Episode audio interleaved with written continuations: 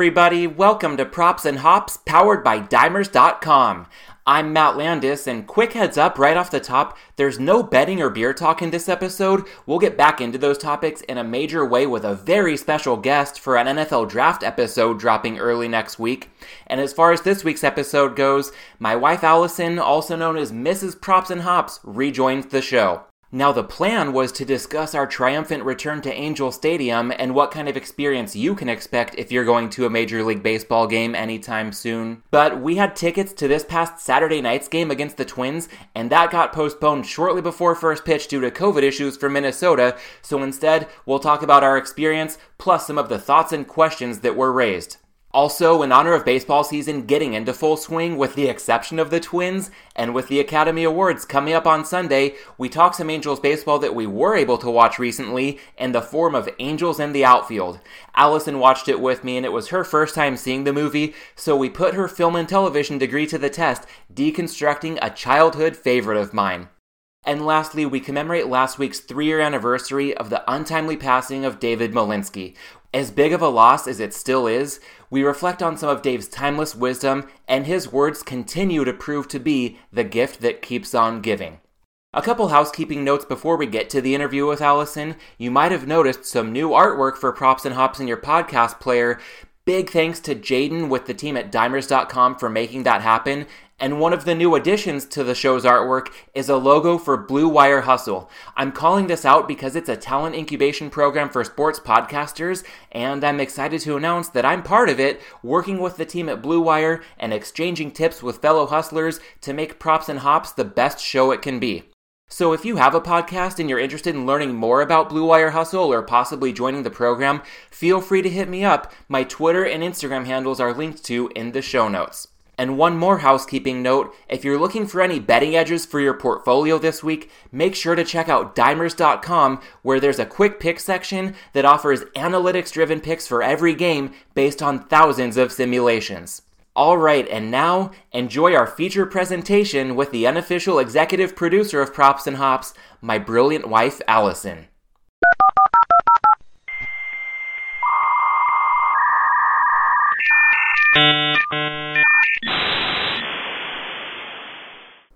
Allison, welcome back to the show. Thank you for being my date to last night's Angels game that wasn't meant to be. What was your reaction to the news when the game got postponed? Well, I was really surprised. We were waiting in line to get dinner beforehand, and then you were, I think, checking Twitter to see what the lineup was going to be, and then you yep. said the game was postponed and just started walking away. so I was, I just remember like chasing after him, like, how is the game postponed? Because we're also in Southern California. There's really never a bad weather day and um, you know, we were staying outside. It was fine. So when you said it was COVID, like I kind of laughed because I was like, wait, there's still COVID outbreaks happening here. Like I didn't think of like you know the the traveling team coming over, but um, and also they just played the night before with Minnesota. So I thought if there was positive COVID test, they would have probably known Friday at some point. So it just seemed really strange that an hour before the game starts you find out on Twitter that it's postponed, not even a text or an email alerting ticket holders like this game is not happening. And then I just felt really bad because we were among a ton of fans that were waiting in line to go eat at this rest- one restaurant and then we had seen just like like herds of people walking across the street to go into the stadium. So there were already people sitting in the stands and it was just kind of interesting like I think I remember saying to like, do they know the game's not happening? Because they're literally sitting in the stadium. So it was very surprising. I think it took me good like 10 minutes to really wrap my head around it. Yeah, it was surreal. And I just had so many questions right away. I definitely was as upset as I've been in a little while. And to your point, we're fortunate that in Southern California, COVID numbers have seemed pretty good for a while. Obviously, there are parts of the country where that's not the case, so we don't want to overlook that, but that wasn't really top of mind. And you also touched on them having played the night before. And I believe it was Tuesday that they had Andrelton Simmons, their shortstop, test positive. He declined the vaccine, and I believe he was their first positive test. And then there was another positive on Friday, so it wasn't totally out of the blue, but it also didn't seem like a rampant outbreak across the team that would prevent them from playing. So Did we know about the positive outbreak on Friday, like on Friday, or did you find that out later? We knew that there had been positives earlier in the week with their shortstop, and then on Friday that there was a positive. I also think there were a couple players and then I believe one staffer. But yeah, it seemed like there were a few, so it wasn't a non issue, but it also didn't seem like a full fledged outbreak. So I was wondering when this happened, how in the world are most of the twins not vaccinated? And really, the game got postponed, they said, so that they could have more time for contact tracing. And again, this isn't March or April of 2020. We've had more than a year of this. I'm surprised that MLB didn't have better contact tracing in place. And I also thought, you know, from the standpoint of an Angels fan, I know they're pretty much fully vaccinated as a team. They've passed that 85% threshold to relax restrictions off the field. But the Astros have a bit of an outbreak going on right now, and they're still playing. So I don't understand why the Twins couldn't also have to get you know a shorthanded lineup out there and play this game. It just it seems surreal and confusing and kind of wrong on so many levels. Well, also hasn't the MLB as an organization secured enough shots for like vaccines for every team. So I know that they can't obviously force people to take it, but while we're lucky enough to be in a state that has a really good vaccine rollout, even for these teams, whether it's Minnesota or you mentioned the Astros, even if they are based in states that haven't had the best vaccine rollout or again a bunch of people that refuse to take it, the MLB as an organization has at least from my understanding supplied the teams with it so that they don't have these issues where you know, like for the Angels, they lost a, two home games because the game yeah. today, which is Sunday, also got postponed. So that just also seems unfair. But that's why I thought Major League Baseball had tried to make precautions against this happening by offering teams all the vaccines they needed. Um, so that just seems kind of uh, unfortunate because if it was reversed and you know the game was in Minnesota and they had to postpone it then it, I mean it's a bummer for the Angels to have have to travel that far, but at least you know they wouldn't lose their home games. It just it seems like unfairly lopsided. Um, yeah. against Angels. Yeah, and unfortunately, just this past week, there have been postponements in Minnesota for other reasons. So it was probably better that they were here. You would have thought yeah. to at least get this game in. And from what I gather, MLB's rollout hasn't been just a blanket, hey, every team by opening day gets everybody supplied and they have the option to take it. I do think there's been a bit of give and take depending on what else is available in the communities where these teams play. But the Twins, I think, had about a week and a half ago their option to take uh, what I read was one and done in the words of the Athletics. So that would have been the J and J. Yeah. So I get where they would have wanted you know, a one and done so that they don't have to do this on multiple occasions. And I'm just curious at this point. I'm open to being proven wrong on this, but I'm thinking, did the Twins wait so that they could get Johnson and Johnson? Like, were Pfizer or Moderna available to them sooner, but they only wanted one shot, and then they're this deep into the season and they're not vaccinated? And now we've got this crap happening as we're getting into late April. So it was it was just such a cluster, and beyond what was actually happening, the way that Major League Baseball handled it, canceling the game, or I should say postponing the game, less than an hour and a half before first pitch. That seemed pretty surreal. I'm, I'm pretty sure they had all the info they needed to make this call well before that time. Again, you said there were fans in the stands because the gates opened 90 minutes before first pitch. People had paid for parking. They were probably buying beer, buying food, buying merch in the team store. And it seemed like there wasn't any communication at all. We're lucky to have seen it on Twitter, but as you touched on, there's mobile ticketing this season. So through the ballpark app that MLB is having people use to scan their tickets to get into the stadium, they could have sent a push notification or at least an email immediately since you have to use an email address to get tickets right now. And I did get an email from the Angels. Ironically, it came almost two hours after the postponement was announced, and I found out about it on Twitter and more than half an hour after the scheduled first pitch. So that's not really doing fans any good. Aside from the issue that we're facing itself, the way it was communicated was just a debacle. Yeah, I agree. It, I'm just happy you checked Twitter when you did, so we didn't get any further invested in the game that just never happened. Yeah, yeah, and you touched on the Angels, you know, through this game never happening, kind of getting stung, just maybe a revenue standpoint of a Saturday and a Sunday home game in yeah. the beginning of the season when they're off to a hot start. The Twins are supposed to be good. This was going to be a pretty fun series. The Friday game was fun, but that's all they got. I guess we'll give the Angels a one game sweep for this series for now. But again, the Angels are going to have to now look at two of their off days possibly getting eaten into, or maybe playing a couple double headers since Sunday's game was postponed as well. And I really feel for their scheduled starting pitcher, Jose Quintana, because he had to go through the full day of mental and physical prep to make that start. And now it's not like he's going to start the team's next game because of that work he put in, even though it was nothing that counted in a box score. He's pushed back a few days to the series finale when the Angels host Texas early this coming week. So there are so many trickle down effects from this. I think we've maybe scraped the tip of the iceberg. But yeah, what a messy situation and, and how surreal that we're dealing with it still in April 2021.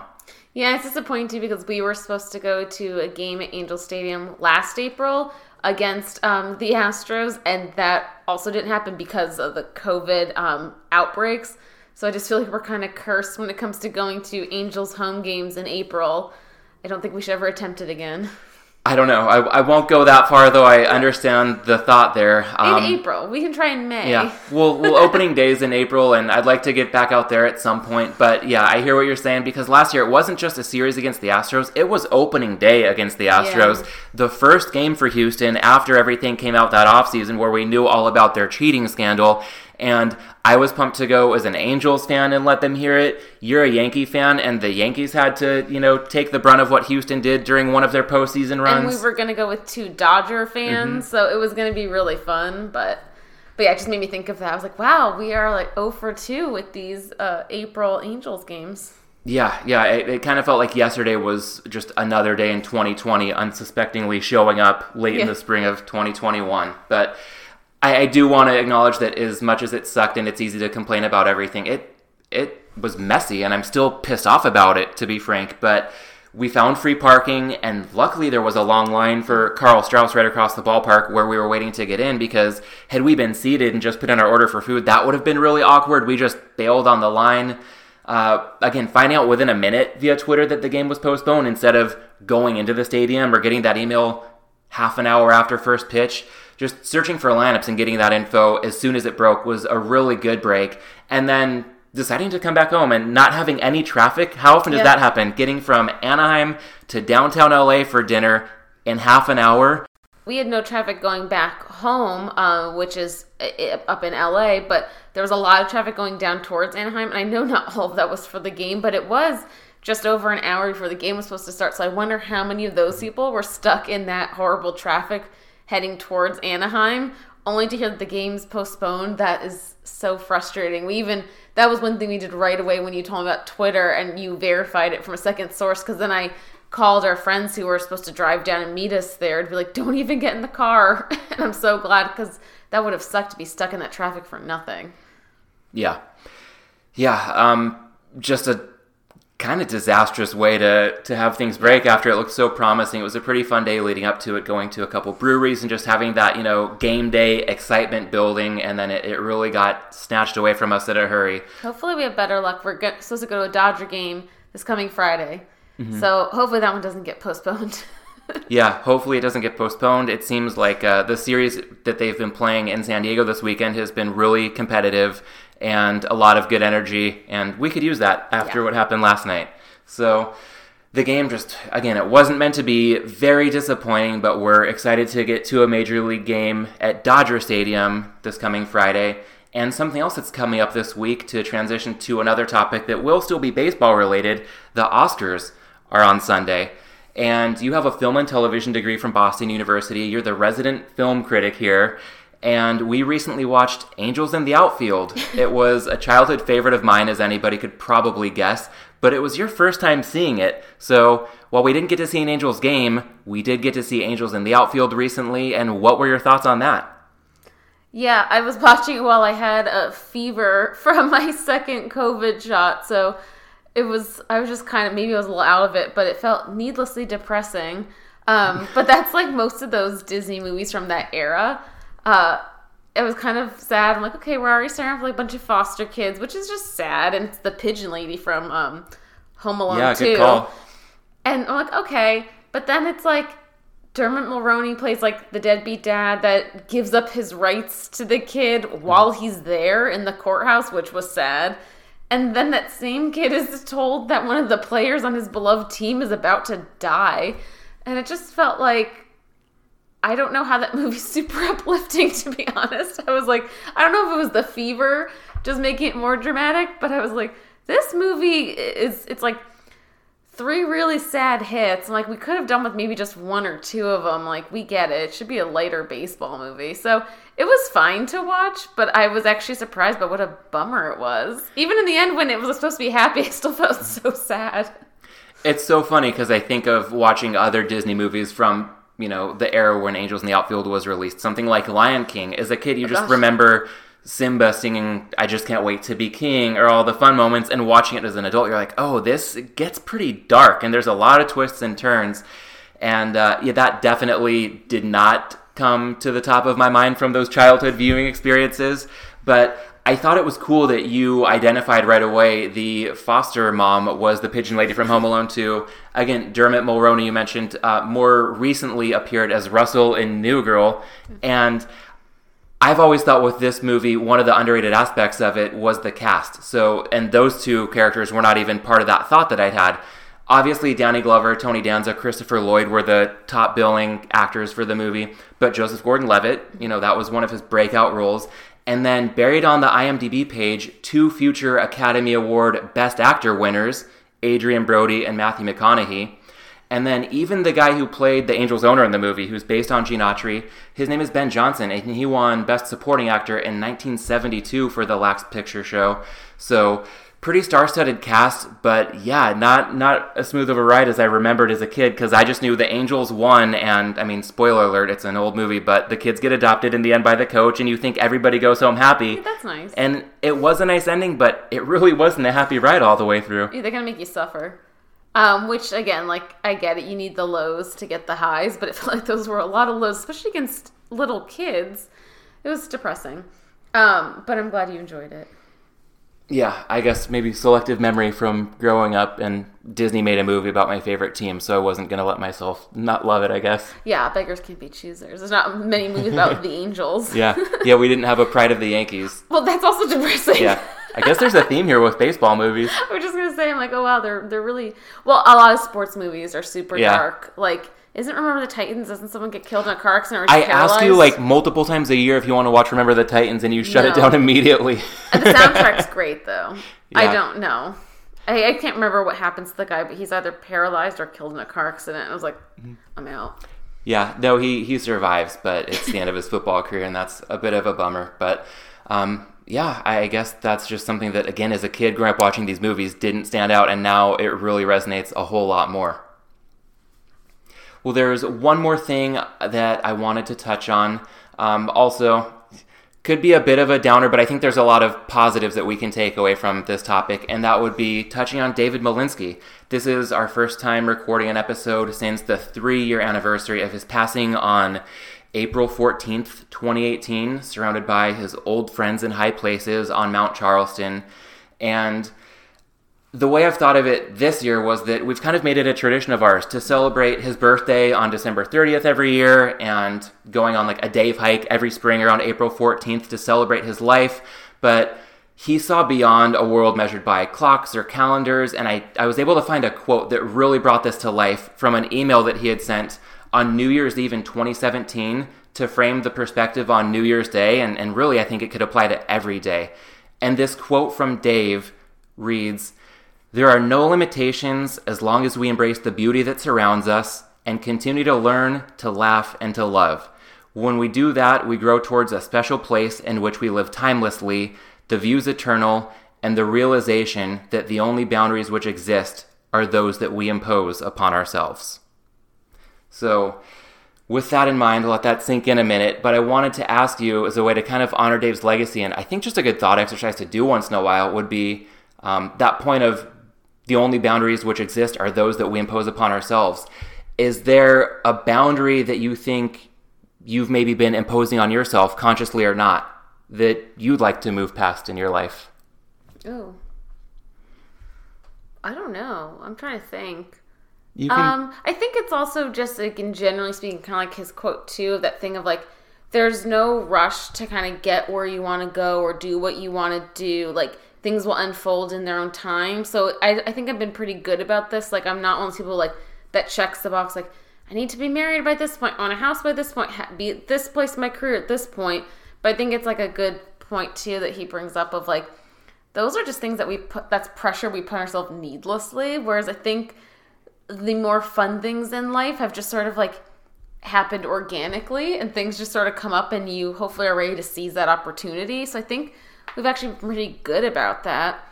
Um, I think one thing I I like, so it's a little bit the opposite what you asked, is like for both of us, I think when we want to do something, whether it's taking up a new hobby or like like like running, like I didn't get into running until my 30s, which is really late for like most people. Like we just do it and you just realize like, oh, well just figure it out. If you want something bad enough, you can just figure out how to do it and just give yourself time and that's really hard because I'm super impatient. So that's where I'm like I can't pinpoint one thing cuz I'm impatient with everything. but I also like try to give myself a break and be like, okay, just let it unfold as it will and, you know, keep working towards things, but don't put that time pressure on everything. Mm-hmm. I think that's a good one because if if you say that you're impatient, that can almost become a self fulfilling prophecy. Mm-hmm. But if you take the perspective of trying not to put time pressure on everything, you might want certain things to happen sooner or other things not to happen at all or to get put off. But when you don't have control over certain things and, and letting it play out as it will. Um, I've seen a lot of growth from you, even really just in the past few months on that front since the end of last year. And yeah, I, I think that as a way to answer that from my perspective, I know that I tend to be a really serious person and I can take a lot of pride in being analytical and trying to find ways, again, as a bettor, trying to outsmart the market and find edges and it's great. There are ways in which it's really rewarding to be ambitious and driven and hardworking and have that kind of serious approach. But I also don't want that to take away from the things you mentioned, some of the best things that just mm-hmm. happen organically. If everything is always planned out, if every bet I always make has to have X percent edge and then it's just robotic, and every beer I drink has to tick off these boxes, and every place we go, we're going to this or that restaurant because somebody said something and it's got these reviews on Yelp. It's like, okay, you want to live a good life and, you know, whatever success means to you, you want to pursue it.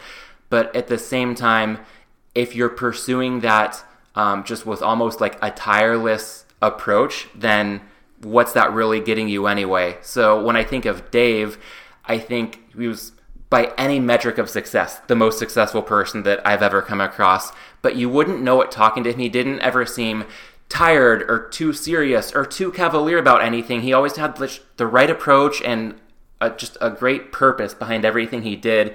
And I think part of having a sense of humor and letting things go, it's not slacking off or being lazy. Like you can be purposeful about relaxing in that sense as well. So that's I think a good way to work toward a more well-rounded life that I think will you know, ultimately be more fulfilling for me, for you. I think it could come out in things like this podcast or in, in my career. So that's something that, you know, it's been three years since we had the chance to have any interaction with Dave in real life, but continuing to benefit from his timeless words is just the gift that keeps on giving. Well, and it's true. I mean, especially, you know, it's a good reminder too of A, like you were saying, he was the most successful person you know. I think that's because he was he was so well rounded and like people always talk about that but like he actually really was like you said it before but like you know he would obviously be like a really like uh, proficient bettor and into all the sports analytics but then he also read classic literature watched old movies was an avid obviously hiker and basically scholar of the bristlecone pines like well traveled had a lot of friends big on the restaurant scene. Like he had like a really um like well-rounded life and everything. And then b like the other thing too is you also kind of realize with him like i think that the time constraints so that that quote talks about also reminds me of that tunnel vision mentality we get. Like and it's good to be focused on the goal but also it's true like you don't really also know like what's to happen good or bad. So there there's the most fun is when you kind of go off on the detour. You know, mm-hmm. like you can always make your way back on the path and, and keep going, but I always like when we call our audibles, like we have a plan, and sometimes they're like silly or even like like honestly, like last night was not a big deal. Like it would have been nice to go to a game, but we always have the most fun when it's like, oh, we had this thing in mind, we had this plan, or we thought we wanted this whatever, and then it's like something doesn't work out, and we're like, screw it, and like within two minutes we script together a whole new plan, and we're like, oh, that was way more fun than the thing we already had planned. So I like it. I mean, I, I think that's a bit of to it. What not even just in the scope, but just in general, kind of reminds me of Dave. It's like just kind of roll with it. you can still be a focused person and driven, but you know, like we were talking about this the other week when you mentioned like you usually do beer breaks and you're like, oh, I don't know how I want to structure them all this time. And I'm like, okay, at the end of your life, you're not going to be like, you know what I was most proud of? Like, I was like really diligent about those beer breaks. Like, yeah. you're gonna be like, oh my god, remember when like we went out and like celebrated this friend or we did this cool thing and we found this cool bar and we met these cool people.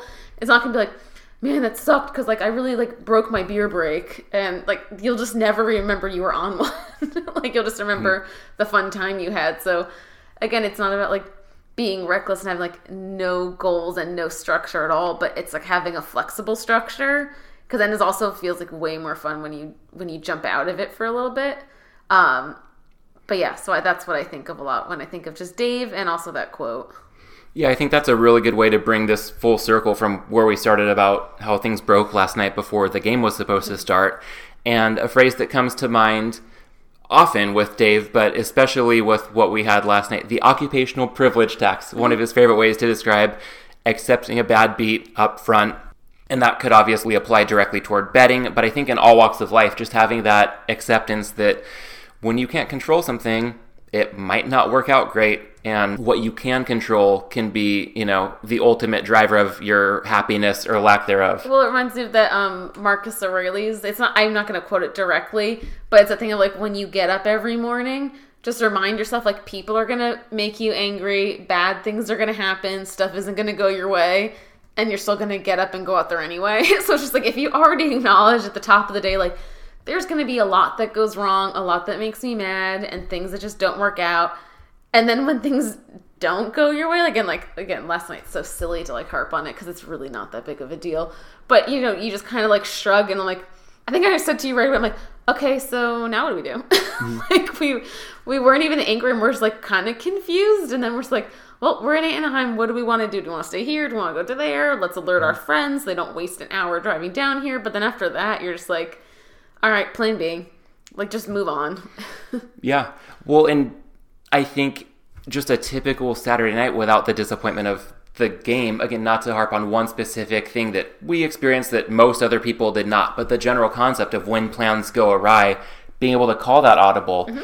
And half an hour after we got pretty lousy news that was upsetting, but not a life or death situation by any stretch. We were in downtown LA at a nice restaurant having a good dinner, and then we came home, watched a movie in the side yard. Like, it was a nice Saturday night. So just having the you know the discipline or the mental framework not to let something so silly and so far beyond your control just totally derail everything and if you're in a good state of mind and you're with good people you can still have a good time in almost any environment so happiness or peace of mind ultimately like it's kind of on you despite how many things you can't control and how random life is a lot of it just really does come down to the internal framework. And again whether it's what we went through last night or really thinking about these words from Dave like what you do with things that you can control are ultimately what's going to you know give you the peace of mind to i think accept everything else that you simply can't.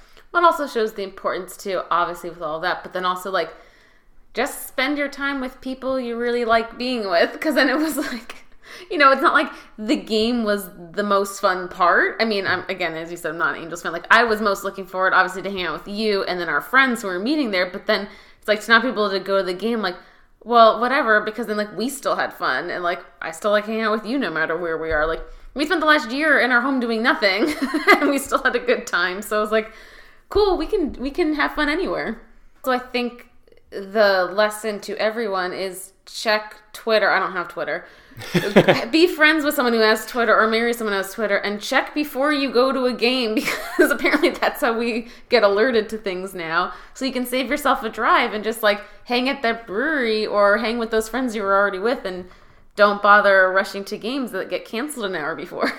yeah, I think a lot of it, um, one little tangent, but knowing some friends in the LA area who have been like, um, waiting for their insurance company to tell them when they can go get their shot. It's like if you're waiting on Kaiser or Blue Shield, like it's never going to happen. And if you want that shot, there are things you can do without being a line jumper, without screwing over anybody. You can do it in a way that's above board if you show some initiative and and take matters into your own hands well, to a certain is, extent. This is where social media, as someone like me who is not super into social media, like I haven't used Facebook in a long time, I don't have Twitter, but this is where like just do a quick Google search or check Twitter like once in a while. It actually can help you. And again, for us, like it saved us a lot of heartache yesterday, and it saved our friends sure a lot because they hadn't even gotten the car yet. So um, just keep keep on top of that stuff before you're going to go to a game or big events because I feel like while things are starting to open up, it's going to be shaky. And It's not just sports, but like sports, if concerts are happening, all these events, like there's still going to be stuff that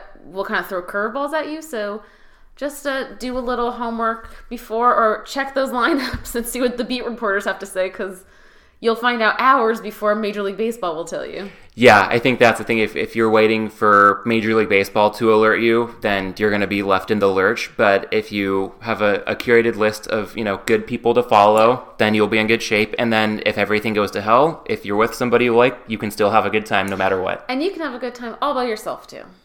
Goodbye.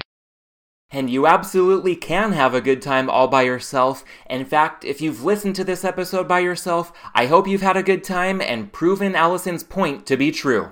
Thanks to Allison for joining the show again this week. If you found any value in our conversation, please share it with a friend who could benefit as well. And I'd also appreciate it if you could take a quick moment to follow or subscribe to Props and Hops wherever you get your podcasts. And if you're listening on Apple Podcasts, a quick rating and review would also be incredibly helpful. If you'd like to keep the conversation going, feel free to connect with me on Twitter at mlandis18 and on Instagram at props and hops. And if you're interested in a write up on the highlights from my conversation with Allison, you'll be able to find that over at dimers.com, where you'll also be able to find a rundown on some of the best promo codes for sportsbooks in states where wagering is legal. I'll drop a link to that rundown in the show notes.